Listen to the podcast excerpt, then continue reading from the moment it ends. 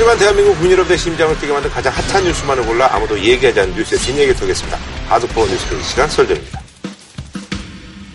네, 첫 번째 소식은요. 지난주 문재인 정부 고위공직자들의 재산이 공개가 됐는데 여기 이제 5월달까지 임명되신 분들인데요. 그래서 국민적인 관심이라든지 이목이 집중되고 있습니다. 그래서 이번에 준비한 주제 쇼미더머니 문정부 고위공직자 재산 공개입니다. 어, 문재인 대통령 포함해서 이제 청와대 참모진의 평균 재산이 한 10억 7천 정도 되고요. 여기에 이제 문재인 대통령 재산이 한 18억 2천 정도로 나타나 있습니다. 작년에 국회의원 그만두면서 신고한 것보다 지금 한 3억 정도 늘었잖아요. 네네네.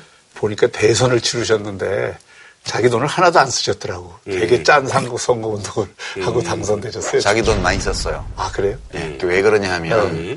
이번에 재산이 그렇게 몇 억 늘어난 것에 대해서 음. 서명이 법무법인 부산의 지분을 매각한 거 하고 네네네. 그다음에 책 인쇄 수입 네네. 들어온 거 이런 것들 때문에 이제 그렇게 늘었다는 거 아니에요 현금 자산이 근데 법무법인 부산 지분이 그 액수보다 좀 많았어요 제가 알기로는 근데 지난 연말부터 국회에서 탄핵한 후부터 사실상 대선 국면으로 들어왔잖아요 네네네. 근데 아직 탄핵이 인용 여부가 결정이 안 됐기 때문에 예비 후보 제도나 이런 게 없었어요. 그러니까 사실상 예비 후보로 활동을 해야 되니까 그걸 사비로 쓸 수밖에 없었고 그래서 법무부인 부산의 지분을 정리한 돈을 가지고 개인이 이동하고 뭐 수행팀 이런 비용을 거기 썼다고 그래요. 그리고 이제 일부 그 돈이 남은 거죠. 다 안 쓰고 짜게 쓰긴 짜게 썼어요. 그래서 어쨌든 문재인 대통령이 참 가성비 높은 선거 운동을 하셨다. 웬만한 사람들 같으면 선거 한번 치르면 기둥불이 하나는 내려가는데 근데 그렇게 선거를 안 해도 돼요, 될 사람은. 네, 맞습니다. 그러니까 괜히 어차피 안 되는데 돈 꼬나 박는 거거든. 아, 이게 아무래도 이제 역대 정부하고 비교가 많이 되고 있어요. 이명박 정부 때 확 높았고, 박근혜 정부하고는 뭐 거의 비슷한 그런 수준이던데요. 예. 근데 이번에 이게 네. 보면 청와대 수석들 재산이 이제 대부분 이번에 그렇죠, 공개된 그렇죠. 건데 예. 5월 달 평균으로. 얘기하는 것은 뭐 큰 의미는 없는 것 같아요. 네네. 그러니까 뭐 박근혜 정부도 어, 평균으로 따지면 비슷하고 네, 그런데 18억 정도 되죠. 사실은 몇 사람이 재산이 확 그렇죠. 예, 음. 많으면 확 올라가게 돼 있거든요. 이명박 정부 때는 대통령. 재산이 우선 많았잖아요. 대통령 재산도 많지만 그 당시에 이제 그 김병국 수석 아. 어, 하고 곽승준 수석이 네, 있었는데 아, 예, 예. 그 두 분 재산이 워낙 예, 큰 음. 기업 을 했던 집안이 되나서 박승준 수석은 지금 예. 또 방송 예, 예, 불가당이라고 예, 얘기했고. 그- 아, 그 박승준이 그 예. 박 예, 예. 맞습니다. 예, 바로 그그 예, 예, 예. 그래요? 이번에 이제 주목을 받았던 분들이 장하성 실장, 조국 네, 수석, 조국. 그리고 예. 이제 윤석열 지검장인데 아무래도 이제 액수가 높은 분들. 그러니까 지금 장하성 정책실장 경우는 네네. 이분이 이제 제일 많아요. 주식이 많아요. 93억, 예. 근데 이게 재밌는 게 네. 그 1997년 말에 심각한 경제 위기를 맞이한 후에 네. 대기업의 차입 경영 때문에 이렇게 됐다고 해서 대기업의 재무 상태나 음. 경영 건전성을 감시하는 네네. 소액주주 소액 운동이 주주, 예. 확 일어났거든요. 저도 그때 같이 이제 김상조 어, 지금 공정거래위원장 장하성 네. 정책실장 이렇게 올려다니면서 뭐 한국 현대중공업이다 뭐, 뭐 현대자동차다 뭐 삼성전자다 수청에 꽤 다녔어요. 음. 근데 저는 그때 주- 주총에 가려면 주식이 있어야 되니까 네네네. 한주 이렇게만 샀는데 장하성 정책실장은 좀 원래 돈이 있는 집이잖아요. 음, 아, 그러니까. 이 재정 여유가 있으니까 음. 그렇게 시민 사회의 감시를 받는 기업들은 이제 이 분식 회계라든가 이런 대주주의 횡포나 이렇게 어려워지기 때문에 장기적으로 주식 가격이 오를 거라고 그냥 사서 계속 가지고 있으라고 그러더라고요. 아. 근데 그 저는 돈이 없어가지고 주식을 한 주 샀다가 다 팔았죠. 한 주에 네. 뭐, 그냥 팔면 파는 거지 뭘 다 팔아요. 그때부터 그냥 파는 거지 뭘 다 팔아요, 그게. 예. 요즘 한 주 살 수 없어요, 삼성전자는. 어, 이거 돈 없으면 요즘 한주 네. 사기도 힘들어요. 200 몇십만 원. 근데 장하성 정책실장이 보니까 그때 그 취득했던 주식들을 그대로 아직 가지고 있었더라고 아, 보니까 네, 그러니까. 돈이 많이 불었어요. 엄청 냈겠네요, 진짜. 그 당시면은. 지금 재산이 93억인데 53억 가까이가 지금 주식 음. 재산이거든요. 근데 이거는 조금 이제 재산의 많고 적음 이런 네네네. 음. 거는 전혀 문제가 안 된다고 생각합니다. 그 재산 형성 과정의 문제만 없다면 네. 그걸 갖고 비판하는 것은 뭐 올- 온당치 음. 않다고 보고 자유시장 경제 체제에서 문제는 이제 조금 부자연스럽다. 대기업 주식을 소액들만을 갖고 그 있었던 게 아니고 삼성전자는 80주고 기아자동차 2,800주고 LG전자는 1,087주고 뭐 이런 식으로 주식을 통해서 어쨌든 상당한 어, 재산을 모았구나 하는 생각이 들고 그동안에 장하성 실장 어, 개인적으로도 존경하는 분이지만 네, 재물에 대해서는 저는 돌같이 보는 줄 알았는데 상당히 이제도 능력이 있는 분이구나 느낌. 그게 어때요? 그러니까 아니, 그거 뭐 나쁜 건 아니죠. 장하성 네. 교수의 네. 소액주주 운동이 예. 진보 진영에서는 또 비판도 좀 받았어요. 음. 그러니까 이제 이게 주주, 직원, 네네네. 그다음에 고객 이, 이 모두가 그 기업의 발전에 기여했기 네네네네. 때문에 그 모든 집단들이 다 기업의 성장에서 혜택을 받아야 된다. 네. 이런 입장에서 이제 보통 경제민주화 많이 얘기하는데 장하성 실장이 그 당시에 얘기했던 건 이른바 shareholder capitalism이라고 해서 주주 민주주의였어요. 주주 자본주의요. 그래서 그래서 이제 그게 진보 진영 쪽에서는 그거 진보 운동으로 볼 수 없는 거 아니냐 이런 지적도 많이 받고 했는데 쥐들만으로 이제 한정이 돼 있어요. 그러니까 최소한 주주들이 합당한 권한을 행사할 수 있는 기업 경영이 이루어져야 된다는 관점에서 한 거기 때문에 음. 그래서 부동산 사고 팔아서 돈 모은 것보다는 낫잖아요. 예, 예. 아니, 뭐, 크게 그 과정 자체의 문제 삼을 건 아닌데, 주로 대기업 비판을 해오신 분 아니에요. 음. 예, 그런 어떤 예, 대기업 어, 감시 운동을 해왔는데, 대기업 주식을 통해서 또 이렇게 재산을 증식해. 이 정도면 소액주주예요.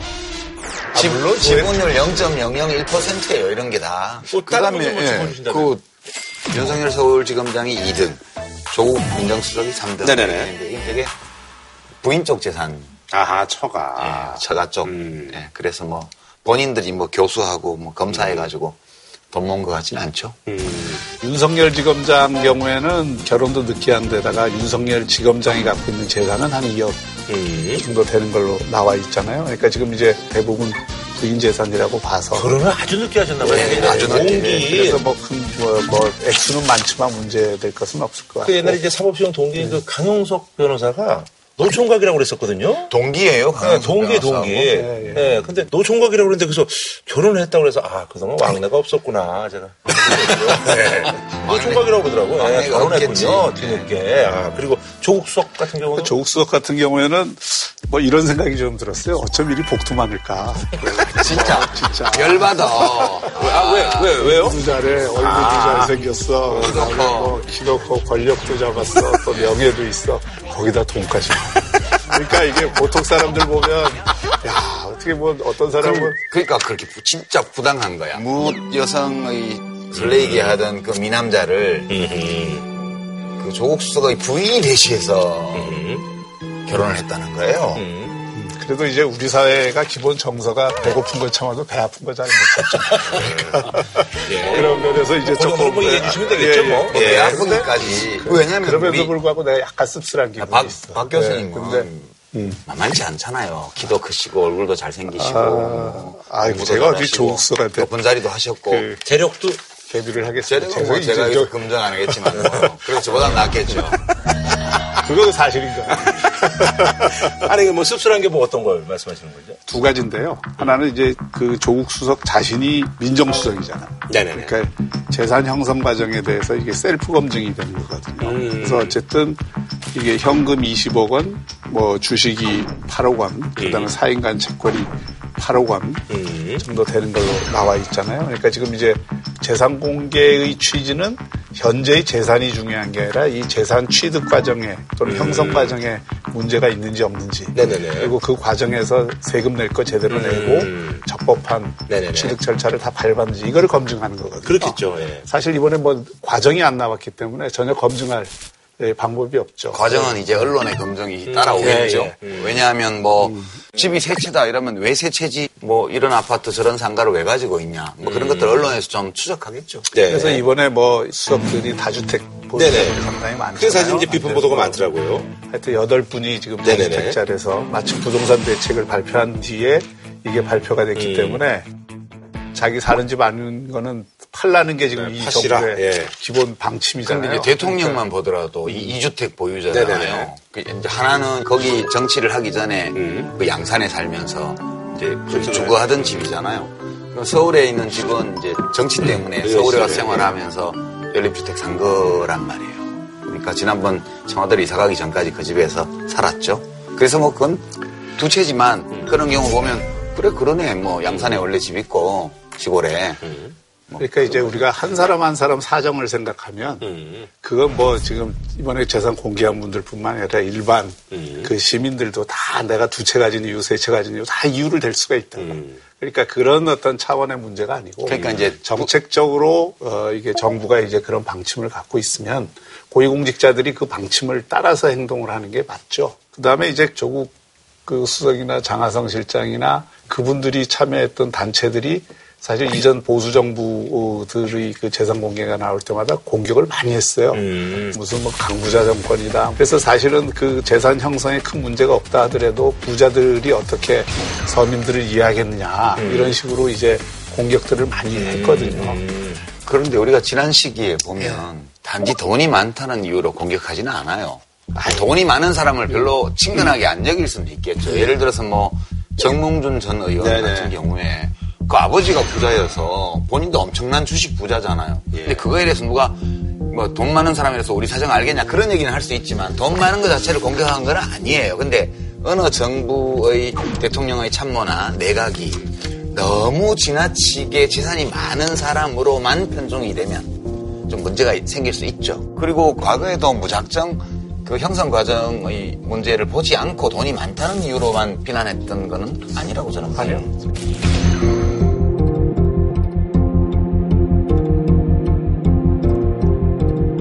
제가 이제 지적하고 싶은 건 네네. 차제에 우리가 이중잣대를 네, 네, 쓰지 네, 말고 이제는 정상적으로 재산을 축적한 것에 대해서는 인정을 해주고 네네. 그렇지 않은 부분에 대해서는 분명하게 문제를 제기하고 관행과 원칙을 확립하자는 얘기죠. 이 재산 공개 제도가 원래 김영삼 대통령이. 시작이 됐잖아요. 강력한 대통령이어야만 합니다. 취임 직후 변화와 개혁을 내세우며 금융실명제와 부동산 실명제, 공직자 재산 공개 등 대담한 개혁을 펼쳐나갔습니다.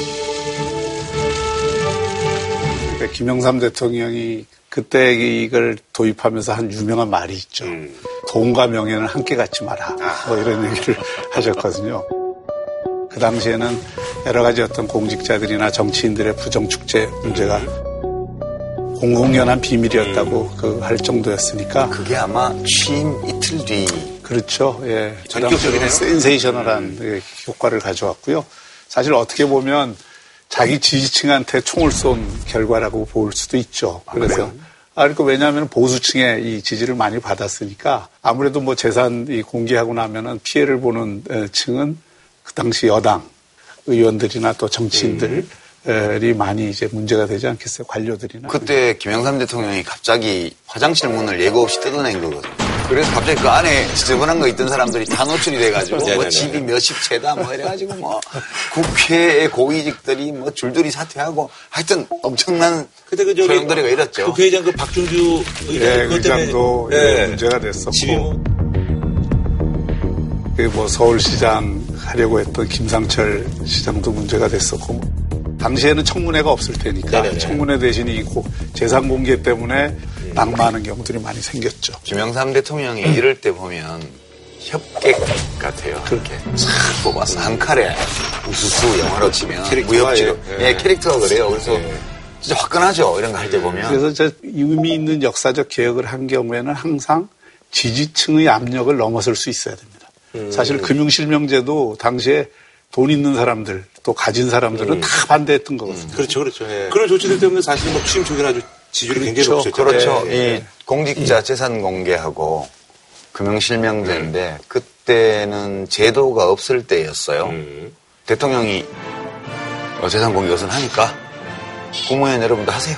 이러고 나니까 집권 여당의 뭐 의원들도 해야만 되고 또 고위 공직자들도 또 안 할 수 없고 왜냐면 안 하고 버팅기면 뭐 숨겨놨나 보지. 그렇죠, 그렇죠. 이렇게 되기 때문에 일단 대통령이 오픈하면 뭐. 예. 네, 그래서 그 이제 입법화된 거는 그 뒤에 입법화가 됐고 금융실명제 역시도 먼저 대통령 긴급 명령으로 하고 이제 입법 조처는 뒤따라갔죠.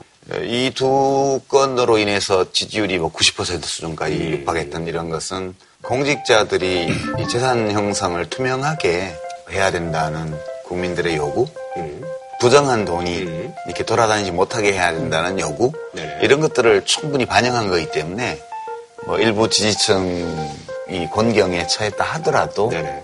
이게 지지율 근데 이제 올린 그 거죠. 조치가 이제 시행된 지가 한 20몇 년 동안 그래도 돈과 아, 권력이 그럼요. 좀 그래도 이제 그- 분산되는 효과가 좀 있었다고 그래도 보시는 거예요? 뭐한그그 이후로 지금 20여 년 동안 네. 뭐 아직도 우리나라가 부패 지수가 OECD 평균으로 따지면 좀 높기는 음. 하지만 그래도 공직사회가 이 전반적으로 맑게 되는 데는 큰 기여를 했다고 봐야죠. 음, 알겠습니다. 뭐, 한 줄로 좀 부탁드릴까요?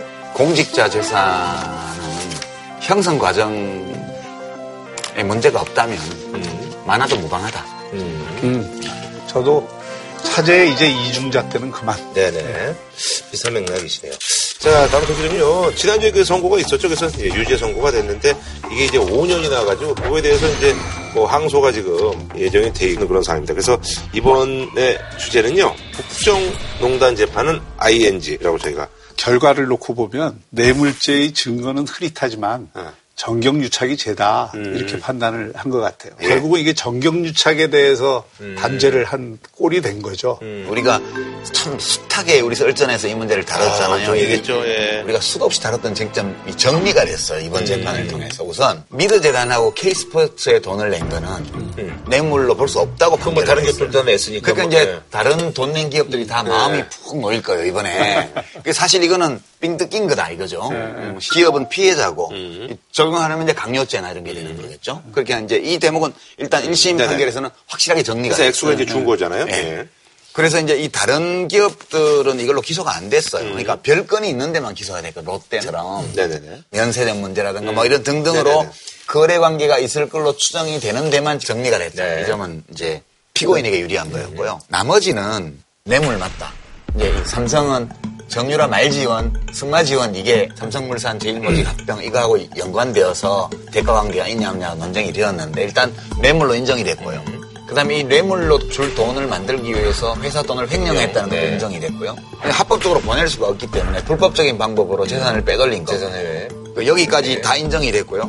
그다음에 국회에 가서 거짓말 했다는 것까지 다 유죄로 인정이 됐어요. 네 가지 쟁점이에요. 우선은 재판부가 이 박근혜 대통령 재판과의 연관성을 굉장히 의식한 것 같아요. 음. 그러니까 지금 보면 따로 갈 수는 없는 거잖아요. 재판부 간의 협의가 있었던 것으로 추정이 되거든요. 아. 그렇게 추측하는 분들이 예, 있더라고요. 예. 왜냐하면 이거는 분리된 재판이라고 보기가 어렵잖아요. 그렇죠, 이쪽에서 그렇죠. 뇌물 공여가 무죄가 나면 뇌물죄가 무죄가 나야 되는 그렇죠, 예. 게 틀림없으니까 그럼에도 불구하고 해소되지 않은 세 가지 법률적 쟁점이 있습니다. 음.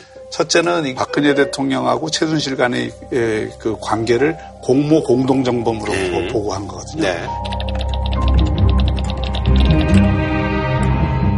경제 공동체로 본 게 아니다. 아니에요. 예. 근데 이제 이게 가족 관계가 아니면서 음. 공모 공동정범으로 그 뇌물죄로 처벌을 하는 게 굉장히 드문 그 드문. 경우고 문제군요. 거의 없는 경우예요. 첫 번째이기 때문에 이거를 이제 에, 과연 법리적으로 인정할 수 있느냐 하는 문제가 하나 있고 두 번째는 수동적 뇌물이라는 표현을 썼어요. 음, 네. 이재용 부회장 입장에서는 대통령의 요구를 거부하면 보복을 당할 우려를 음. 우선 우려할 수밖에 없을 텐데 그리고 또 들어주면 뇌물죄가 돼버렸단 말이죠. 그러니까 이게 굉장히 억울할 것 같아요. 왜냐하면 법원이 뇌물에 관한 명시적인 증거는 인정을 안 했거든요. 그러니까 그래서 네- 세 번째 나온 게 묵시적 청탁이에요. 이건 한마디로 이제 텔레파시 청탁이거든. 음. 경상도 말로 하면은 말 안 해도 알겠지? 네, 안다. 음. 됐나? 음. 됐다. 이거거든요. 음. 그러니까 이게 삼성의 어떤 승계 작업에 대해서 대통령이 인식을 하고 있었고 네. 그 삼성은 승계 작업이라는 큰 틀의 작업이 있었다라는 것을 인정을 한 거거든요. 직접적으로 근데 요구는 안 이것도 했지만. 이제 상당히 그 재심에서는 논란거리가 될 그렇죠. 사안이죠. 그 이제 이재용 부회장의 변호인들이 어디에 초점을 두고 항소심을 진행할지를 예고를 다 해주셨는데요. 우선 공모에 의한 공동정범 뇌물죄 이건데 이거는 사실은 경제공동체라는 용어를 쓰지는 않았지만 박근혜 대통령을 보고 최순실에게 돈을 줬다. 근데 그거를 그냥 보고 준 게 아니라 여기서 줘라고 해서 준 거지. 그러니까 둘이 공모관계가 성립을 하는 거예요. 재판부는 이제 상식적 언어로 보면 그렇게 판단한 것 같고요. 수동적 으로 뇌물을 줬다는 얘기가 어떤 얘기냐 하면 쫙 돌면서 삥을 뜯었어요. 근데 삼성 경우에는 삥을 뜯기면서 저기 근데요 말 나온 김에요 저목 좋은데 저기 점프 하나 우리 좀 응? 이렇게 한 거예요. 그러니까 일부는 강요에 의해서 돈을 냈지만 또 거기 더 얹어서 덤으로 정유라 지원한 거는 저기 막 기왕 이렇게 된 김에 응? 우리 좀 목 좋은데 점프 하나 응? 이래가지고 했다는 거예요. 그래서 이제 요거는 다소 수동적이긴 하지만 이제 뇌물이 되는 거고 세 번째 묵시적 청탁은 이게 어떤 의미로 이해를 해야 되냐면요. 둘이서 직접 얘기를 안 해도 네네네. 이미 참모들 사이에 그 얘기가 오갔다. 오가서 알고 있는 거예요. 서로 점잖지 못하게 보스들끼리 만나서 이 계산서 뽑고 이러면 안 되잖아요. 이 보스들은 품격 있게, 응? 응. 이렇게 했다는 뜻이에요. 사실 이제 그 연예인들 출연료 협상도 다 매니저들이하고 이제 또 그렇지. 어, 어, 에, 뭐 이러고 그냥 가는 건데 예. 그러면 이제 우리 직접 하는 사람들도 있긴 PD나 있습니다만. 작가분은 저희가 섭섭치 않게 드릴게요. 그러잖아요. 근데 이게 이해를 진- 하면 되겠다. 예, 재밌는 예. 쟁점이 이거 계속 논쟁이 음, 되는 그래서 이제 2심에 뭐 집행유예 이런 얘기도 이제 나오고 그래서 있고 뭐. 이게 법리적으로 완벽하게 판결의 논리를 구축한 게 아니기 때문에 음. 빈틈들이 있다는 게 네. 있는데 그리고 이거는 법을 전공한 사람들 사이에서도 굉장히 논쟁이 음. 많이 네. 될수 있는 사안들이고 법리적으로 하면은 삼성은 어 이거 이길 수 있다라고 하는 가능성을 오히려 봤다. 거꾸로 정치적으로 보면 이재용 부회장이 이번에 석방이 됐으면 삼성이 견딜 수 있었겠느냐는 음. 이야기도 나오는 거예요. 봐라, 뭐, 어, 돈 써서 좋은 음. 변호사들 써갖고 그렇게 하니까 재판부도 그렇게 됐, 음. 다 해서 재판부도 곤혹스럽고 삼성도 곤혹스럽고 특검도 곤혹스럽고 이런 상황 까지도 고려하지 않았느냐. 지금 형식상 보면 밖으로 드러나기로는 특검은 한숨 돌렸고 네. 그러나 형량이 적다 이런 불만을 얘기하고 있고 어, 변호인단은 망연자실 이런 식의 보도가 나오는데 그게 아니에요. 음. 사실은 이제 이 1라운드인데 1, 2, 3라운드 갈 거 아니에요. 1라운드에서 한 점 진 거예요. 이재용 부회장 쪽이. 그러니까 10대 9. 그 정도로 지금 특검의 우세. 음. 1라운드에서는 왜 그렇게 보냐 하면 저는 이 김진동 판사인가요? 네네네. 그 재판관한테 배정이 됐을 때 이게 추첨으로 배정된 게 아니거든. 예. 법원에서 배정한 거거든.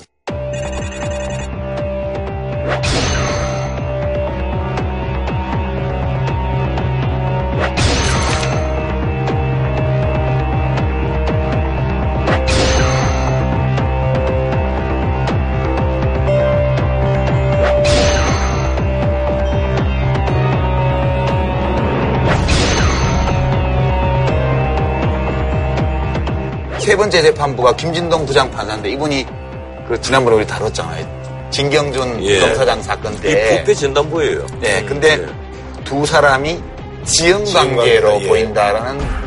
그러니까 하필이면 왜 또 거기냐 이거야. 좀 묘한 묘한 느낌이 있다고 제가 계속 생각을 했는데 이분이 머리가 되게 좋은 분 같아. 내가 보기에는. 그리고 내가 그 입장에 서더라도 아주 어려웠을 것 같아. 이, 이 재판이. 음. 그래서 법리에 100%의 확신이 없었던 것 같아요. 예. 이 재판부가 법리에 100%의 자신이 없었기 때문에 양형에서 엄청난 고려를 했고 음. 그리고 이 양형의 고려 때문에 법리가 영향을 받은 판결문이라고 봐요. 왜 그러냐 하면 K스포츠 미르재단을 뇌물로 인정을 안 했지만 네. 나머지를 네, 네 가지 주요 혐의를 뇌물 공여, 국외재산 도피, 횡령, 위증 이걸 다 유죄로 인정을 했어요. 유죄로 인정을 했는데 그때마다 액수를 줄여줬어요. 그러니까 형량이 그래서 5년. 횡령액도 뭐 일부는 횡령으로 볼 수 없다. 뭐 여러 가지 이유를 들어서 국외 재산 도피도 특정 경제 가중처벌법 위반에 해당되는 50억 이 밑으로 내린 거예요.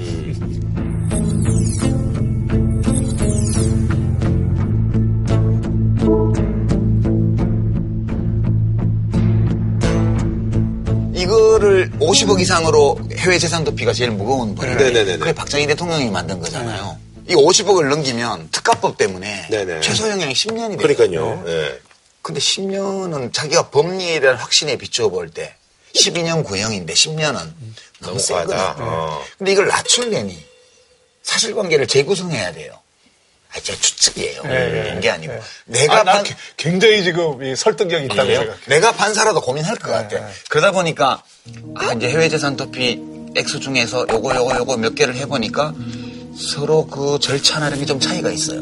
완벽하게 범죄 구성 요건을 충족하는 거는 넣어주고 다소 미비해 보이는 거는 제외를 했어요. 그래서 5년형까지 줄 수 있도록끔 그 사실관계에 대한 그런 거를 구성을 했더라고요. 그래서 형량도 각각 5년 이상 되는 게 여러 개인데 제일 무거운 죄를 기준으로 한다는 그 관행 그걸 갖다가 해외 재산 도피가 제일 무거운 죄인데 그거의 최소 형량이 5년이거든.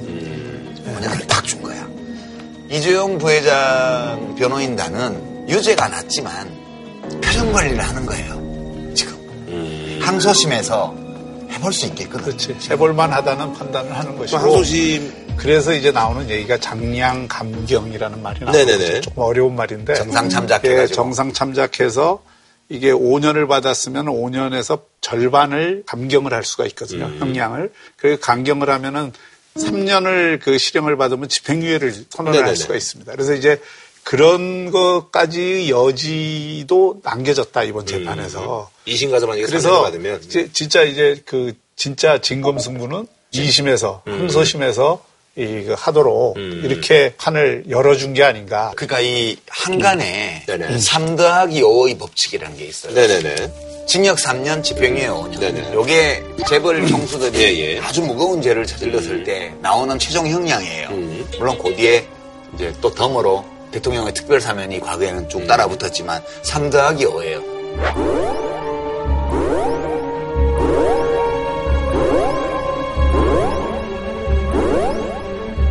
요게 사실 재판의 현실적인 목표거든. 근데 지금 5년을 줬기 때문에 집행유예를 못하는 예, 거예요. 집행은 안 되죠. 1심에서는. 예. 1심에서 만약 액수를 50억 이상으로 해외 재산 도피를 인정을 했으면 최저가 10년이 됐을 거 아니에요. 10년은 장량 경감을 해도 네. 5년이에요. 5년이면 집행유예를 항소심에서 줄 수가 없어요. 네네네. 알증력을 5년을 살아야 돼. 이- 전문 용어 나오는. 알. 예, 예. 알증력. 알로 그냥 예. 예, 그래서 이 재판부에서 이 피고인에게 항소심에서 집행유예까지 다투어 볼 수 있는 음, 그런 줬구나. 예. 기회와 기회.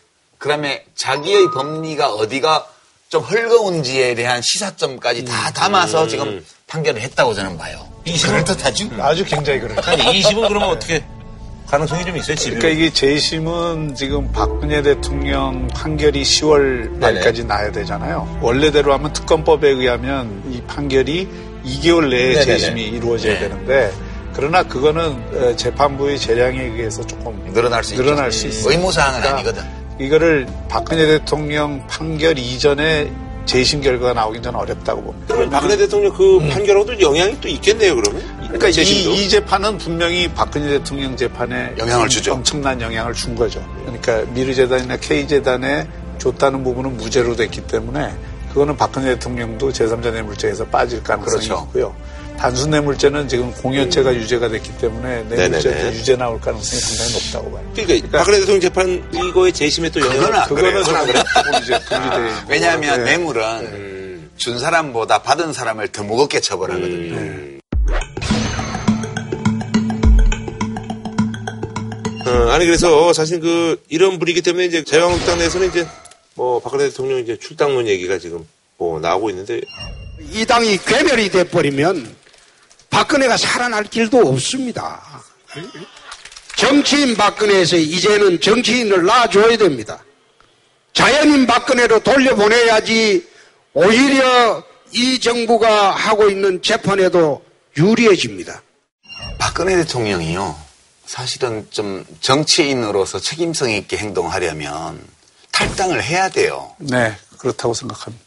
그 이미 탄핵이 됐을 때 자기가 아무리 심정적으로 그걸 받아들이기 어렵다 하더라도 헌법재판소의 탄핵 결정이 나왔을 때 그때 당적을 버렸어야 돼요. 지금도 이 자기 자신의 그 당적 정리 문제에 대해서 아무 얘기도 안 하고 있잖아요. 아무 생각이 없는 건지, 아예 관심이 없는 건지, 그건 모르겠지만, 무책임한 태도인 거는 분명하죠. 자기가 몸담았던 정치 세력이 나로 인해서 국민의 지탄을 받고, 국민의 외면을 받고, 당이 존립의 위기에 처해 있는데, 내 한 몸 여기서 빠져줌으로써 조금이라도 도움이 될 수 있다면, 빠져주는 것이 정치했던 사람으로서의 도리다. 이렇게 생각해야 이게 상식적인 이제 거 신경 쓸 뭐- 여력이 없는 거. 그러면은 더더욱 이 책임 문제가 더 제기될 가능성이 있죠. 그러니까 아무리 본인이 법정 내서 자신의 억울함을 풀기 위해서 투쟁하는 것은 투쟁하더라도 그렇지. 정치적으로 어쨌든 의도와 관계없이 엄청난 피해를 줬잖아요. 이제 그 부분에 대한 책임은 남는 거고 박근혜 대통령이 어쨌든 정당에 남아 있는 한 자유한국당은 박근혜 정당의 틀을 벗어나기가 어려운 거죠. 홍준표 대표가 역시 정치적인 감각이 있는 분이기 때문에 혁신 작업의 가장 그 첫 번째 고리는 박근혜 문제를 어떻게 정리하느냐 이거에 달려 있다 포인트를 잡은 거라고 봐요. 그 바른정당과의 재통합 문제도 네. 음, 이게 좀 결국은. 여기 달려 있는 거 아니겠어요? 그렇죠. 예. 그러니까 박근혜 대통령 당적 정리를 하고 음. 그리고 진박이라 그랬나요? 네. 지- 진실한 진박. 사람들 아니, 너무너무 진실했던 분들 몇 분이라고 뭐 일곱 명 뭐 이런 얘기 있었잖아요. 좀뭐 옛날에. 좀 나가시게 하고 음. 이 정도를 하면 바른정당이 생각해 볼 수 있겠죠. 그렇죠. 그거를. 근데 지금 상황 같아서는 지방선거는 다가오는데 뭐 정우택 원내대표인가요? 뭐 바른정당, 자유한국당, 국민의당이 뭐 수도권에서 연합공천하자 이런 별로 효과도 없을 그런 얘기들을 하고 있는데 음. 그 얘기 하기 전에 그렇죠. 이거부터 정리를 해야죠. 그리고 혁신의 결과물들을 보여줘야 근데 혁신을 할 혁신위원장님이 일배하라고 권유하는 분이니 그거 뭔 혁신이 되겠어요. 노 코멘트. 네. 자, 한 줄로 평좀 해보도록 하겠습니다. 아, 이번 이재용 부회장에 대한 판결을 보고 떠올린 네. 말인데요. 유명한 법언 중에 그런 게 있어요. 하늘이 무너져도 정의를 세워라. 이런 말이 있는데 약간 이거 변경해서 한 줄 평할게요. 크게 욕먹지 않는 선에서 정의를 세웠다. 저는 이 판결의 유죄 근거는 네 죄를 네가 알렷다. 원님 재판했다고? 네. 자, 간단한 소식으로 넘어가겠습니다. 양승태 대법원장이 이제 좀 있으면 이제 임기가 끝나는데, 대법원장 후보로 이제 문재인 대통령이 이제 현직에 있는 김명수 춘천지법원장인데, 이분이 이제 일단은 나이가 어, 기수가 확 떨어지면서 파격 인사 얘기도 나오고 있고, 야당 쪽에서는 이게 뭐 코드 인사 이런 게 아니냐, 뭐 이런 얘기들이 지금 나오고 있습니다. 예. 우선 대법원장이 우리나라에서 어마어마하게 중요한 자리입니다. 그렇죠. 대법원장이 엄청나게 많은 권한을 쥐고 있거든요. 음.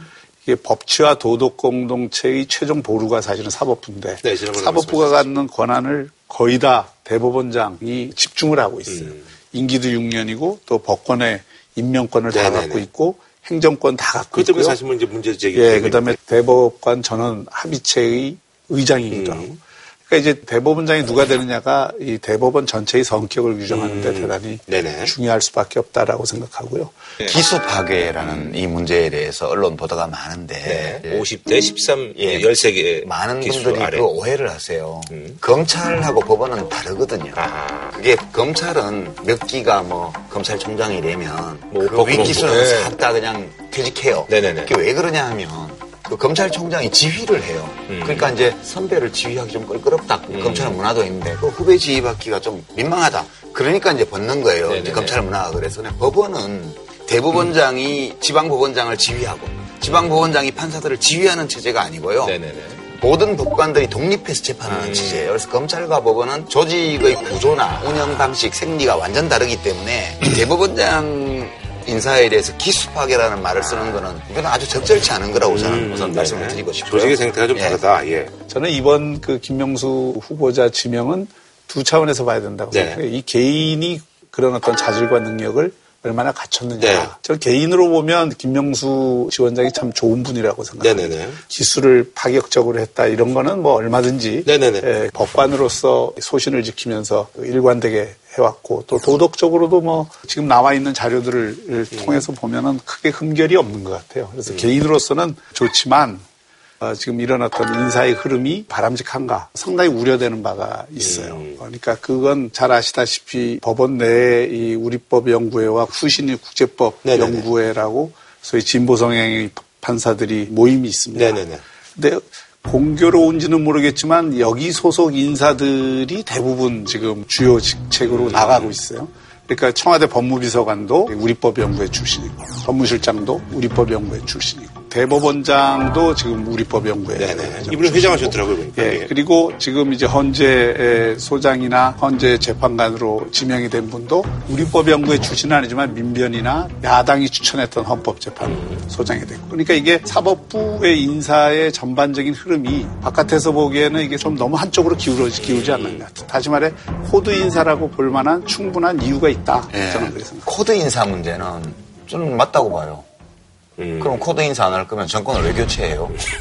그게 아무리 삼권 분립이라 하더라도 지금 우리 아, 헌법에 당황하신 표정을 약간 지으신 것 같아요. 약간 어이가 없어서. 그 왜냐하면 지금 이제 퇴임을 앞두고 있는 양승태 네네. 대법원장을 보세요. 양승태 대법원장은 그 문제가 없었어요. 양승태 대법원장은 어느 모임 출신이냐 하면 소위 민판연이라고 그래서 민사판례 연구회라고 여기는요 1977년에 만들어졌는데 서울법대 출신 중에 사법연수원 성적이 최상위권에 있는 사람들만 싹 가려서 받고 어. 어떻게 운영하는지 공개도 안 하고 운영했어요. 이 모임 출신이에요.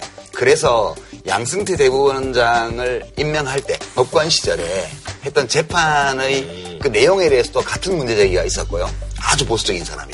그 당연히 이명박 대통령이 보수니까 보수 성향의 법관을 대법원장으로 갖다 놓은 거죠. 그 당시 야권에서 이거를 좀 마땅찮아 하고 시민사회에서 비판은 했지만 그렇다고 해서 자격 시비를 걸지는 않았어요. 미국도 보면 공화당이 집권하면 보수적인 대법관들을 채워요. 그리고 나서 또 정권이 바뀌면 또 민주당 성향의 대법관을 채운다고요. 그래서 정권이 계속 교체되고 그, 그것이 대법원장이나 대법원 판사의 임기가 엇갈리면서 그 흐름이 반영되는 거거든요. 그래서 저는 양승태 대법원장을 임명한 그 이명박 대통령의 판단이나 이번에 김명수 대법원장 후보를 지명한 문재인 대통령의 판단이나 거기서 거기라고 보는 거예요. 자, 이제 일리가 할수 있는 말씀인데 저는 김명수 대법원장 개인은 문제가 안 된다고 생각합니다. 그렇게 할 수 있어요. 제가 말씀드리는 거는 이 일련의 사법부 인사 흐름을 얘기하는 거예요. 아, 흐름이요. 전체를 네, 다 봐도 마찬가지예요. 아, 전체를 다 절대 이명박. 박근혜 정부 시절에 헌법재판관들이 어떤 분들이 갔어요. 그러니까 그거에 대해서 우리가 나는 마땅치 않다 이렇게 주장할 수는 있는데 보수 정권이 만약에 보수 일변도의 대법관이나 헌법재판관들만 임명을 했다 그러면 그것도 문제예요. 근데 된장찌개가 싫으니까 된장찌개를 전부 김치찌개로 바꾸자. 이것도 문제라고. 자, 상권 분립도 중요하지만 사법부의 그 대법관이나 헌법재판관을 추천을 이, 그 하고 이게 균형 있게 하자는 것은 이게 우리 헌법의 암묵적인 합의예요. 그래서 정치적 중립성을 요구하는 거 아니에요. 아주 강하게. 예, 그런데 대법원장 에, 한 분의 문제가 아니라 세 명의 헌법재판관을 지명을 하게 돼 있잖아요. 그렇죠. 그렇죠. 그런데 지금 헌법재판소장도 당시 야당일 때 추천한 분을 헌법재판소장으로 지금 임명을 하는 거예요.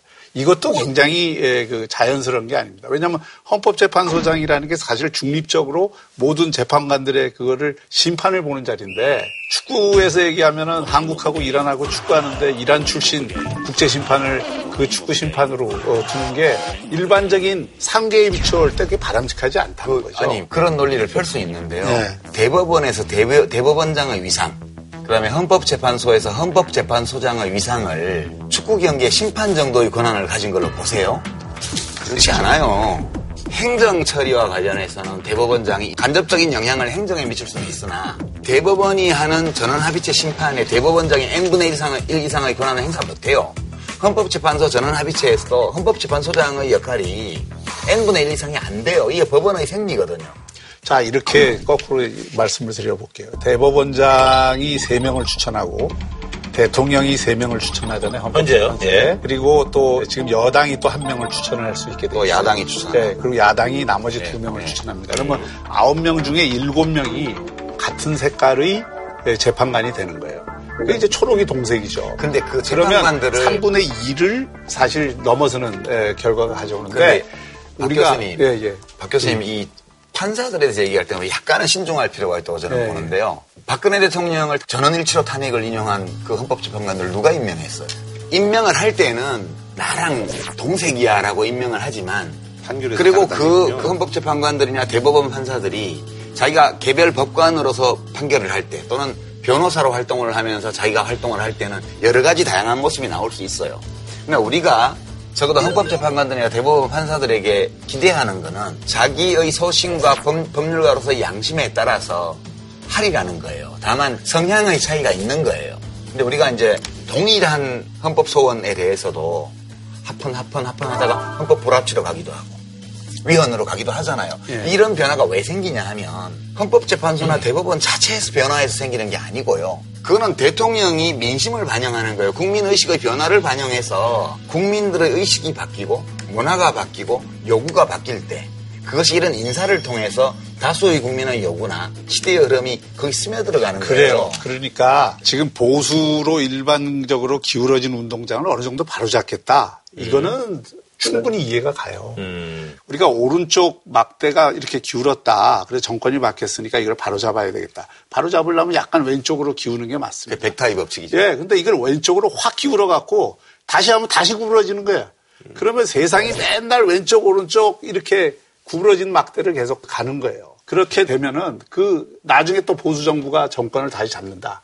그럼 또 똑같은 행동을 한다. 이게 어디선가 스톱해야 된다는 그렇죠. 거죠. 어느, 서- 어느 지점에서는 왜 진보적인 성향을 갖는 판사들이나 법관들 가운데에서도 얼마든지 우리 법 연구회 출신 아닌 사람들도 많이 있어요. 근데 지금 법조 인사하는 것마다 전부 우리 법 근데 출신이에요. 뭐 우리 법 연구회면 어때요? 그냥 그 어때요 하는 거는 그 내재 내부자 논리고 바깥에서 보는 시각에서는 저는 내부자 아니에요. 아니 그러니까 바깥에서 보는 시각에서는 균형을 잡아줘야죠. 그 지금 국제임금법 연구회 같은 게 구성원 숫자가 제일 많은 법관 단체예요. 지금 이분이 지금 국제임금법 연구회도 초대 회장을 하셨잖아요. 그러니까 저는 이제 법관들은 기본적으로 다 보수적이라고 봐요. 근데 보수적인데 좀 덜 보수적인 사람과 많이 보수적인 사람들이 섞여 있는 거죠. 근데 만약 우리가 그 안에서 상대적으로 갈라쳐서 이쪽은 진보 법관, 이쪽은 보수 법관 이렇게 나눠 놓으면 그럼 누구를 시켜요? 아, 무색무취에 어떤 액션도 하지 않는 그런 사람만 시킬 거 아니에요. 그럼 그게 과연 바람직한 헌법재판소 대법원의 구성이냐는 거예요.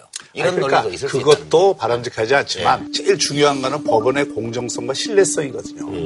국민들이 보기에도 아, 그거 굉장히 균형이 잡혔다 이렇게 보는 것이 좋은 그런데 것이고 공정성과 신뢰성은 그 헌법재판관들이나 대법원 판사들의 우리가 미루어 짐작하는 정치적 성향의 균형으 로 이루어지는 게 아니고요. 그 무슨 진보 법관들만 많다고 공정해지는 거 아니에요. 예. 보수 법관만 많다고 무슨 신뢰성 있는 거 아니라고요. 그렇잖아요. 그래서 그거는 기본적으로 이 대법원 판사들이나 헌법재판관들이 결정이나 이런 것들을 제대로 운영해 갈 때 그게 신뢰와 그런 믿음이 생기는 거지 성향이 네네네. 무슨 중도적이라고 해서 신뢰가 생기는 건 아니라고 저는 봐요. 뭐 그건 마지막으로. 한 말씀만 붙이면 그 인사를 탕평으로 한다는 게 어떤 의미예요? 그러니까 자기 코드에 맞는 사람들, 자기 지지층의 요구에 맞는 사람들만 쓰는 게 그게 좋은 인사가 아니잖아요. 탕평은 적재적소에 인물을 그러니까 적재적소에. 그렇죠. 네. 적재적소에 좋은 인물을 써서 음. 전체적으로 균형을 잡아주고 국민들이 보기에도 아 저 정도면 참 치우침이 없이 공정하게 신뢰성을 갖고 할 수 있겠다 이런 인사가 좋은 인사죠. 그런 기준에서 보면 지금 인사는 분명히 한쪽으로 편향돼 있다는 음. 거는 바람직하지 않다는 거고 아니 다른 문제들도 있어요. 다른 문제들도 있어요. 예, 김희성 법재판 소장이 지금 이제 그 박한철 이제 소장 물러나고 난 다음에 이분이 이제 대행을 한 거잖아요. 그래서 대행을 했는데 네. 이제 소장으로 임명을 네. 했는데 후보자 딱지를 못 대고 있는데 이게 완전 잊혀진 남자가 됐어요. 이분은 그러니까 지금 여당이죠. 네, 지금 지금, 네. 여당이 야당일 때 추천한 인사인데 야당의 논리는 재판관은 정당의 정치적 성향을 같이 하기 때문에 음. 헌법 재판관으로서는 몰라도 아하. 재판소장으로서는 적절치 않지 않느냐 하는 음. 예, 그런 문제 제기를 하는 것이고 논리인데 그렇게 치면 정당 추천을 빼면 그럼 뭐 대통령 추천이거나 대통령이 임명한 대법원장 추천이거나 그럴 거 아니에요. 예. 엎으치나 매치나 한 가지죠. 누구의 추천도 안 받고 거기 다니는 사람 누가 있어요? 전부 다 정치인들 추천 받았는데. 이제 그런 논법은 반대를 하기 위해서 만들어낸 논리고요. 제가 문제를 삼는 거는 왜 인준 표결을 안 하냐는 거예요. 몇 달째. 마음에 안 들면 반대할 권리가 있어요. 국회에. 국회에서 청문회 하고 안 될 사람 같으면 낙마시키고 국회에서 인준 부결 시켜가지고 해야지. 이거를 몇 달째 지금 의사 일정에 안 올리고 이렇게 끌고 간다는 거는 이거는 삼권분립을 아마 무시하는 이 거예요. 방송이 나갈 31일 날 본회의에서 직권 상정될 가능성이 상당히 높다고 봅니다. 네네.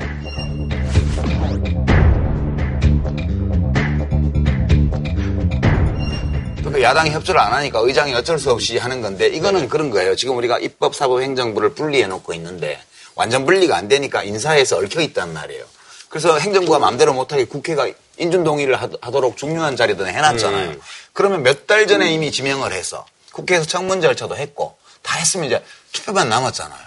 그럼 각자 소신을 가지고 정당들이 투표하라는 거예요. 해서 다수가 이 사람이 헌법재판소장으로 부적절하다. 그렇게 판단하면 국회에서 부결시키고 그 책임을 지면 되는 거고, 국회가. 아니면 가결시켜서 그냥 인정을 해주던가. 예. 이것도 저것도 아니고 뭐가 마음에 안 드니까 이거 못해줘. 이렇게 해서 다른 정책적 쟁점이나 또는 다른 인사와 연결해가지고 이 볼모로 잡아놓고 지금 안 하고 있는 거거든요. 이것은 국회의 권한 남용이라고 저는 봐요.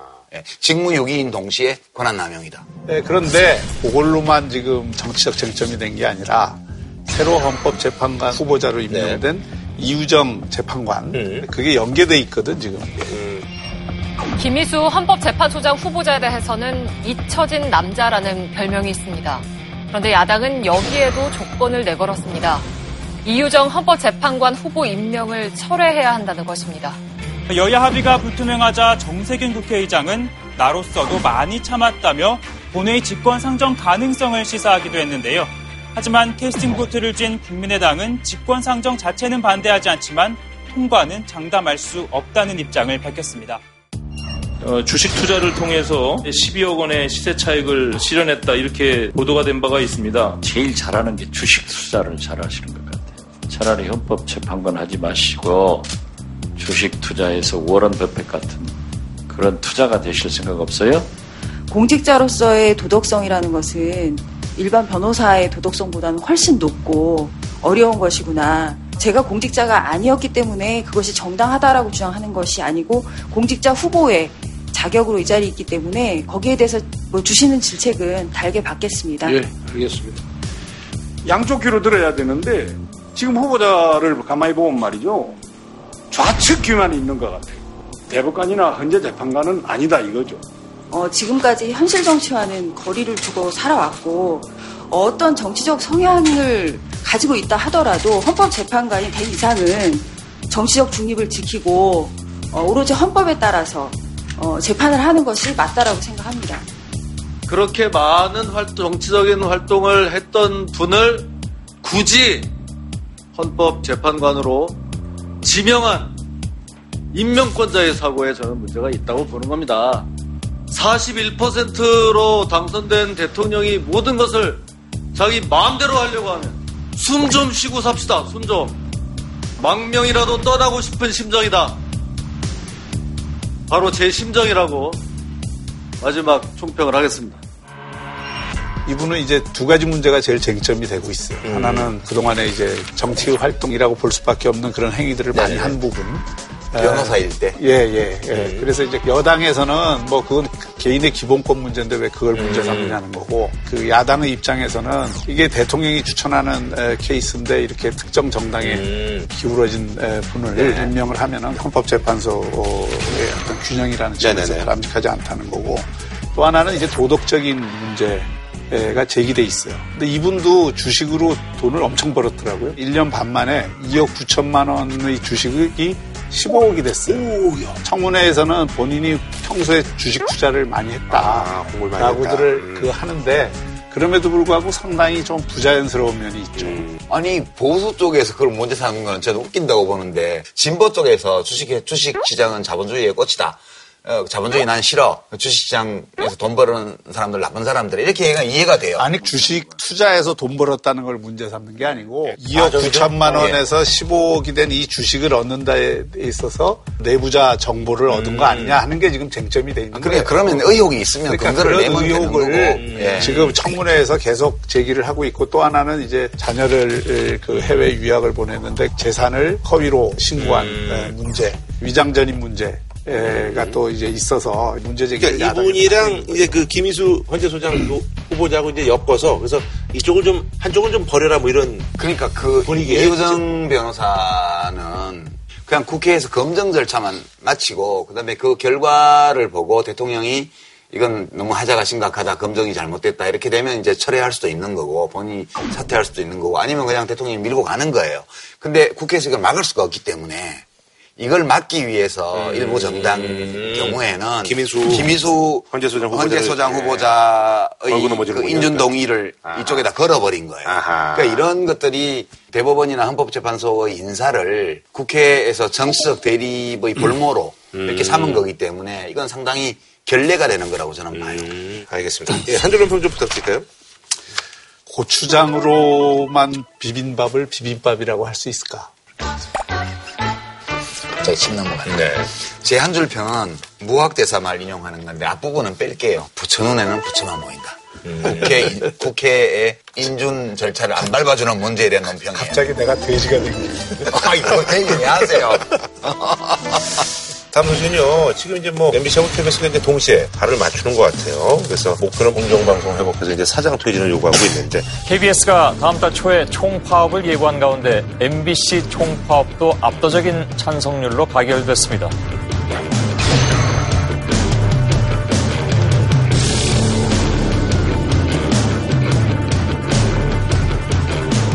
경영진들은 뭐 안 나간다고 하고 있고요. 그래서 오늘 이제 MBC FM4 같은 경우는 이제 기재들이 다 빠지고요. 예, 음악만 나가고 있고. 문재인 정부의 또 이제 언론 개혁을 두고서 이제 야당 쪽에서 이제 많이 이제 반발하고 있는데 그래서 이번에 준비한 주제는요. 공영방송 총파업 초읽기 돌입. 언론 개혁 신호탄 대나한테 많은 분들이 좀 관심을 가지시는 것 같아요. 저는 사실은 이거는 단순한 인사 문제라고 보기에는 아주 깊은 어떤 철학적인 또는 문화적인 그런 갈등 요인이 있다고 봐요. 근데 우선 이제 언론이 왜 존재하느냐 그런 근본적인 질문이요. 그거는 국민의 알 권리를 충족하기 위해서 있는 거잖아요. 언론의 네, 그렇죠. 존재라는 거는. 근데 우리나라의 공영방송들이 진짜 국민의 알 권리를 충족하기 위해서 제대로 활동해 왔는가. 그 점에 의문이 제기가 돼요. 그러니까 한 지표를 보면 국경 없는 기자회라고 언론 자유를 최상의 가치로 여기면서 하는 국제 언론인 단체가 있죠. 여기서 해마다 세계 각국의 언론 자유 지수를 발표를 해요. 근데 우리나라가 제일 많이 올라갔을 때가 2006년도에 31위까지 올라갔어요. 이게 나중에 어떻게 변했냐 하면요. 2009년도에 69위, 2014년도에 57위, 2016년 작년에 72위로 평가가 났어요. 이게 우리가 기자들과 경영진의 갈등이라든가 또는 살아있는 권력이 언론을 길들이기 자기 편으로 사- 삼기 위해서 뭘 했다든가 이런 문제를 따지기 전에 따져봐야 되겠지만 우리 언론의 현황이 지금 이렇게 돼 있다는 것은 심각한 구조적인 또는 관행상의 또는 인사에 문제가 있다고 그런 거는 확실한 거죠. 자, 문제가 있습니다. 문제가 있고 그 언론 자유 지수가 떨어진 데에는 자유로운 보도 환경보다는 그 경영진이 바뀌는 데 따른 내부 통제가 상당히 심해지고 어떤 한쪽으로 치우친 보도 환경이 조성됐다라는 평가가 분명히 들어가 있을 거예요. 그런데 이거는 이 문제를 사실 극복하기 위해서는 사실은 대통령과 권력이 방송사 인사에서 손 떼는 게 제일 확실한 적폐청산 방법입니다. 그걸 하지 않으면 보세요. 과거에 KBS 박건상 사장 때부터 또 서동구 사장 그, 그 노무현 증명을 정부 못했죠. 할때 또 난리 노조에서 났었죠. 반대를 하니까. 예, 예.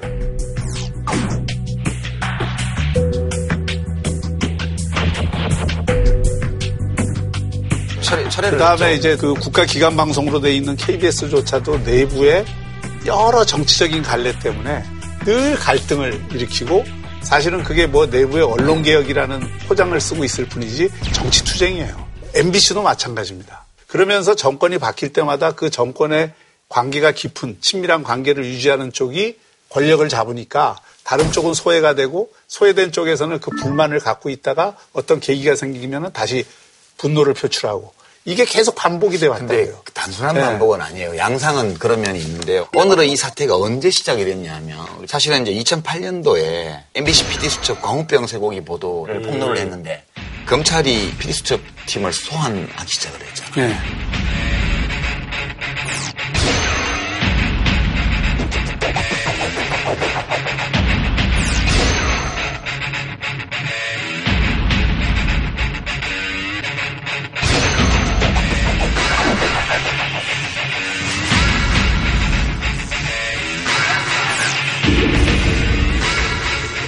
이제 이게 민감한 거예요.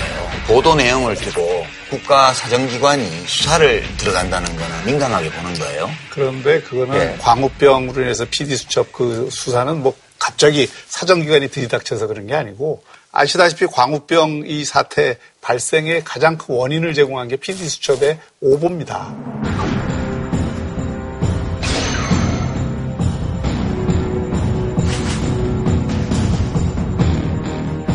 그리고 그것 때문에 고발이 들어가서 조사를 하- 하게 된 것이고 그래서 법원에서 다 결국 무죄 났잖아요.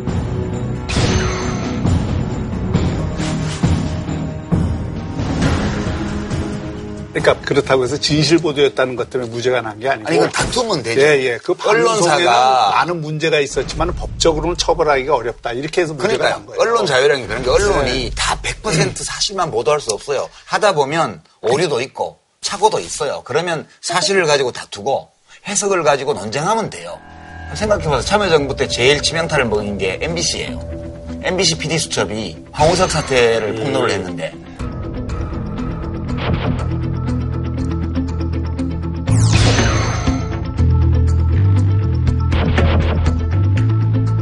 그때 저도 여당에도 있었지만 그 정부 사람들이 하는 말을 믿고 싶었어요. 너무 끔찍하니까 이게 사기라고 그러면. 그래서 제가 MBC를 막 탓하고 그랬어요. 저도. 그러다가 또 비판도 많이 받았죠. 근데 그렇지만 그렇게 공영방송사가 정부를 완전히 코너에 몰아넣는 기획 취재를 했는데 그것 때문에 뭐 검찰이 개입하거나 그러지 않았어요. 그냥 다퉜죠. 그러니까 언론에 대해서는 이 정치 권력은 다투는 것까지 해야 돼요. 서로 팩트를 가지고 다투고 논리를 가지고 다투고 해석을 가지고 다투고 그리고 자기 입장을 발표를 하고 여기까지 해야 되지. 아, 뭐, 너 그거를- 그 말씀에 대해서는 예. 전적으로 동의해요. 두 번째가 해고예요. 해고요. 보면 2008년에 이명박 대통령이 취임하자마자 YTN의 구본홍 씨를 사장으로 임명했는데 캠프 언론 특보였어요. 그때부터 YTN 내 갈등이 시작이 됐고요. 방송통신위원회에서 KBS 이사 중에 마음에 안 드는 분을 해임해버렸어요. 근데 법원에서 나중에 다 부당해임으로 된 거예요. KBS 이사회가 정인훈 사장을 해임했어요. 이것도 다 대법원까지 가서- 다 부당해고로 된 거예요.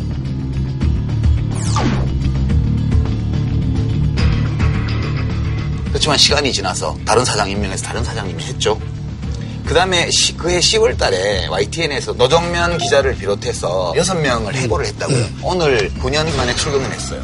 법원에서 다 승소했는데 복직을 안 시켜주고 있었잖아요.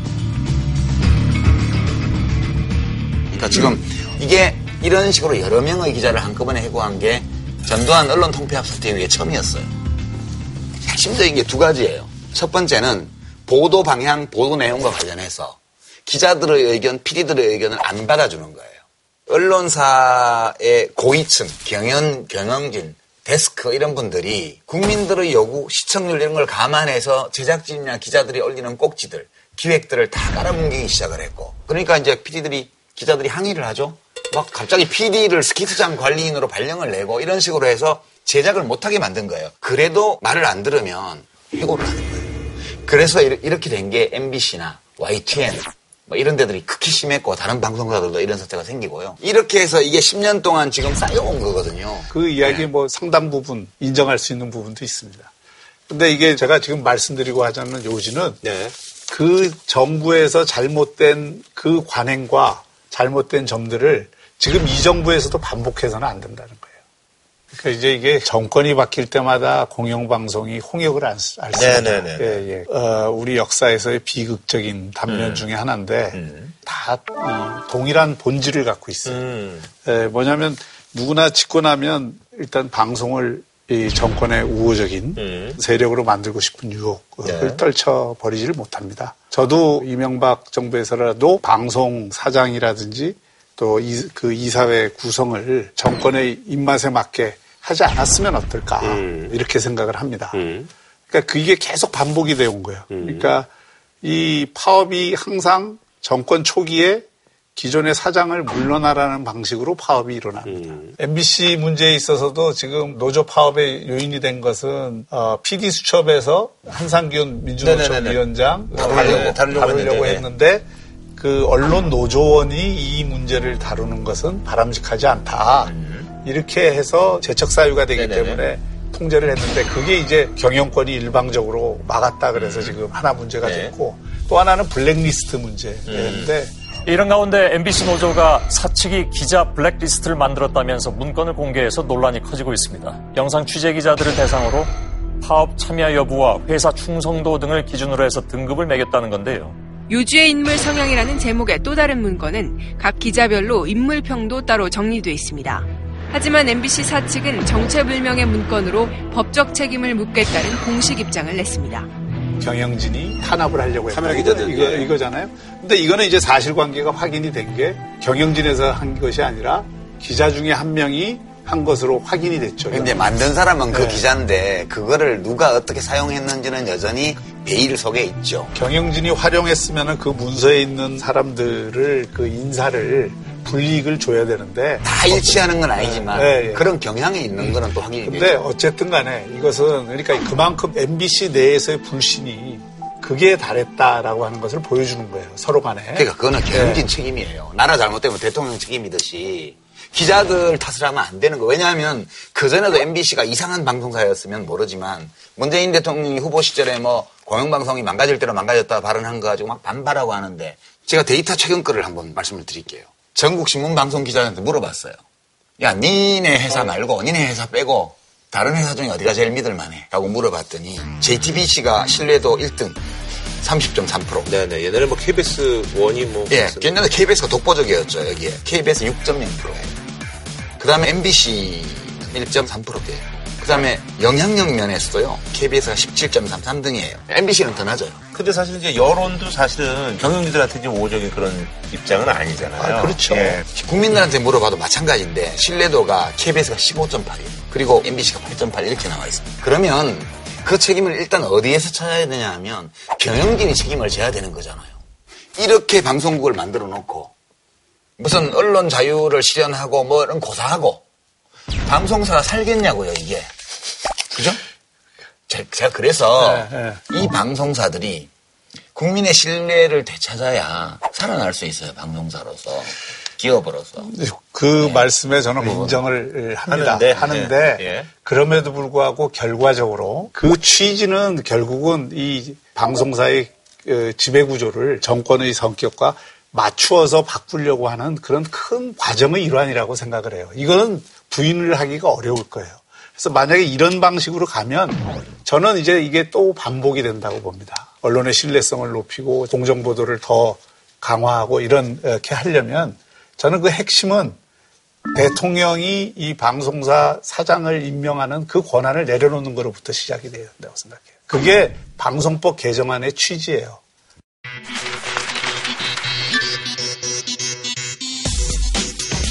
여당과 야당이 7명, 6명을 추천을 해서 거기에서 이사회를 구성을 해서 사장을 뽑도록 그리고 3분의 2 이상이 찬성하지 않으면 아. 어, 새로운 사장을 임명하지 그러니까 이 못하게. 숫자 배정을 여야 어느 한쪽이 극단적으로 거부하면 그 사람을 임명할 수 없도록 만드는 아, 그건 구성은 뭐 비슷한데 구성은 요- 요- 요걸 여당이. 더 많이 한 명 더 많이 아. 하는데 거부권을 야당에 준 거예요. 그러니까 야당도 최소한 오케이 할 수 있는 사람을 데리고 와라. 그래서 이거는 지금의 여당이 야당일 때 제안을 해서 사실 법안으로 됐고 네, 맞아요. 문재인 대통령도 이거를 대선 공약으로 했고 얼마 전 100일 기자회견에서도 통과시킬 것을 약속을 했어요. 아예 지배 구조 어, 개선을 제도적으로 보장해서 어, 정권이 언론을 장악하지 못하도록 어, 확실한 어, 방안을 입법을 통해서 어, 강구를 하겠습니다.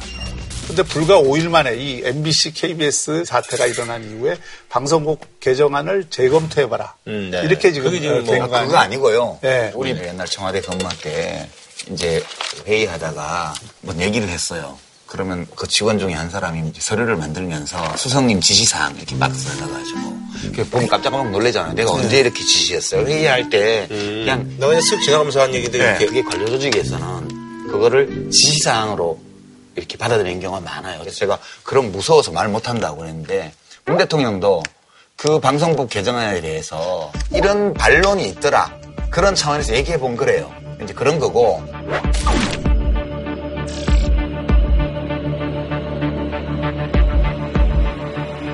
법은 국회에서 만드는 거니까 사실 대통령이 뭐 개입할 수 있는 여지가 별로 없어요. 그러니까 제가 지금 중대하게 생각하는 거는 결국은 현 경영진들이 자기의 책임을 인정하는 데에서 문제가 합리적으로 풀릴 길이 열린다고 봐요.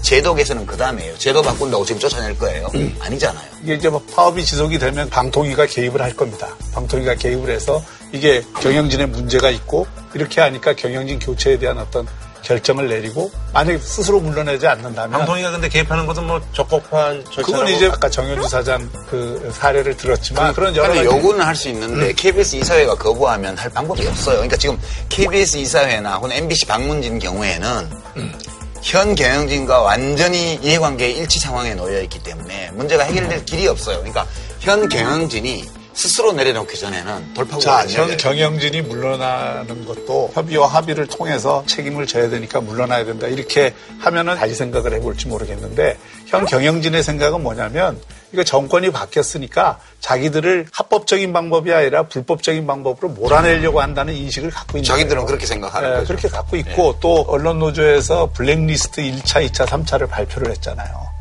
그러면서 뭐라고 붙였냐면 부역자 명단이라고 발표를 했어요. 이게 바람직하다고 봅니까? 1차 부역자, 2차 부역자. 노조들은 원래 싸울 때 세게 싸우는 부역자라는 거예요. 거는 옛날 6.25 때 그건 심했다. 예, 그러니까 그런 그런 거는 그런 걸로 하니까 경영진의 입장에서도 모든 책임을 뒤집어 씌워서 쫓아내려고 한다는 인식을 갖는 거예요. 그래서 어쨌든 이게 네네. 이 사태가 어떻게 귀결이 되든지 간에 아마 현재의 경영진이 에, 버티기가 굉장히 어려울 겁니다. 옛날 같으면 예, 예. 어떤 정부 같으면 뒷조사 쓱 해가지고 국정원에서 와서 뭐쓱 보여주고 에이 그만 여기서 정리하시죠 이렇게 가는 간편한 어, 방법도 방법을 있어요. 알려주시는 거예요? 예, 근데 그렇게 안 하는 거지. 아무래도 그럼 이번이 그럼 어떻게 해결돼야 된다고 생각하세요? 그러니까 방송법 개정안을 에, 원안대로 통과시키는 게 제도적으로는 가장 좋은 방법이고요. 음. 새로운 방송법 개정안에 따라서 현재의 이사회를 교체를 하고 그 전에라도 지금 유 작가님 말씀하신 대로 현재의 경영진들이 이 모든 사태에 대한 책임을 지고 하는 문제는 그거는 본인들이 해- 해야 될 문제죠. 그런데 이걸 현 정부가 과거 정부와 같이 똑같이 그런 방식으로 자기 입맛에 맞는 인사들을 앉히겠다. 이런 방식으로 접근을 하면 다시 반복이 될 수밖에 아니, 없죠. 문 대통령도 그렇게 할 생각도 없고, 그리고 방송을 장악하고 싶은 생각도 없고, 음. 그러니까 뭐 방송국을 빨리 처리하는 것도 저는 좋은 방법이라고 봐요. 근데 그게 이제 양쪽 모두에서 어느 정도의 동의를 얻을 수 있는 임무를 할 수밖에 없지 않냐. 이제 이게 이 법의 취지인데, 그러면 지금까지 결국은 아무 행동도 안 하고 어느 쪽으로든 그냥 구경만 하고 있었던 사람 오게 되는 거 아니냐 이거예요. 저는 뭐 그런 지적이 있을 수도 있지만 또 그런 사람이 와도 민주적으로 잘 운영만 하면 그럼요. 뭐 그러니까 이게 봐요. 오히려 좀 중립성을 갖는 그런 인사를 함께 추천을 하자는 그 취지가 열려 있는 거예요. 그러면 이제 지금 사실 이제 많은 분들이 이제 두 분한테 궁금해하는 거는 사장들의 임기는 제가 알기로는 김장겸 MB 사장은 이제 2년 6개월 임기가 남아 있고요. 고대영 사장이 1년 4개월. 그분들이 이제 이 노조하고 이 싸움에서 과연 어떻게 될 것인지가 궁금하거든요. 김장겸 MB 사장은 이제 2년 6개월 임기가 남아 있고요. 고대영 사장이 1년 4개월. 그분들이 이제 이 노조하고 이 싸움에서 과연 어떻게 될 것인지가 궁금하거든요.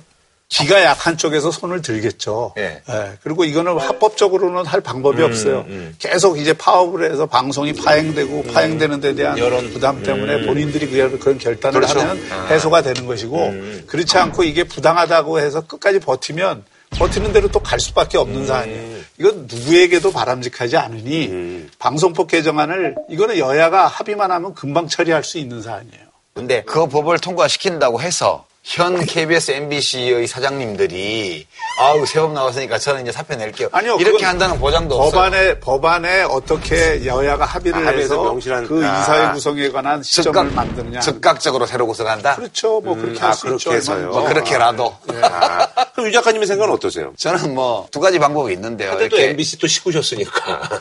예. 식구는 아니고 그냥 뭐 일용직이었죠. 그냥. 뭐 그렇게 따지면 아니, 다 일용직. 일용직이잖아요. 다 일용직이죠, 뭐. 예. 네. MBC가 정말 좋았던 때가 있잖아요. 국민들의 신뢰도도 높고 방송 내용도 알차고 구성원들의 자부심도 드높고 이런 때가 있었어요. 지금 보면 이제 제작 거부를 하니까 또 징계할 거 아니에요 앞으로. 징계위원회 열어서 또 해고하고 뭐 정직 매기고 그렇게 할 거 아니에요. 그리고 새로 이제 그러면 제작인은 뽑는다고 해서 또 사람 뽑고 아주 회사가 쑥대밭 되는 거 이제부터. 그래서 이 사태를 막는 방법은 두 가지인데 하나는 박 교수님 말씀처럼 국회에서 급하니까 빨리 합의해서 법을 만들고 여야 합의로 그러면서 즉각적으로 이 사회를 그렇게 한다면 그거 하나의 방법이고요. 또 하나는 지금 개혁진이 사표를 내고 후임을 정할 때 이 국회에서 나온 개정안의 취지에 맞도록끔 추천을 받아서 야, 법을 그렇게 안 해도 대통령이 사람을 고를 때 그 과정을 거쳐도 되잖아요. 그 두 번째 방법도 좋은데 그럴 경우에 대통령이 그 권한을 내려놓는 게 좋습니다. 그게 추천한 사람 저는 100% 받을게. 문재인 대통령이 역사에 남는 대통령이 될 수 있는 하나의 기회라고 생각해요. 우리나라 언론의 이 그 틀을 새롭게 잡는 데 있어서. 아까도 제가 김영삼 대통령 말씀 드렸지만은 나와버려라. 자기 지지층에 압력에 너무 끌려다니면 안 되거든요. 그걸 아예 그걸 놓고 완전히 던져버리면 차제에 나는 공영방송의 틀 마련될 것 같아요. 근데 어쨌든 결국은 KBS와 MBC가 상당 기간 파업으로 치달을 거는 틀림이 없고 개연성이 굉장히 높아요. 예, 알겠습니다. 한 줄로 평 좀 부탁드리겠습니다. 그 지금 KBS, MBC를 비롯한 공영방송 이사회 또 현 경영진 이분들에 대해서 드리고 싶은 말씀인데요. 동료 언론인들과 시민의 목소리를 들으십시오. 그렇게 말씀드리고 싶습니다. 진심으로 공영방송 개혁하려면 이제 대통령이 인사권을 놔야 된다. 네, 네. 알겠습니다. 자, 저희는 다음 주에 찾아뵙도록 하겠습니다.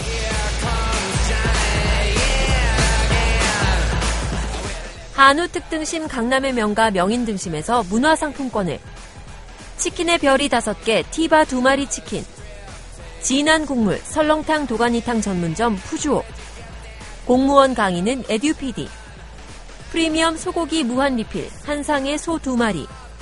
자연 면역 영양소 브로리코에서 백화점 상품권을 드립니다.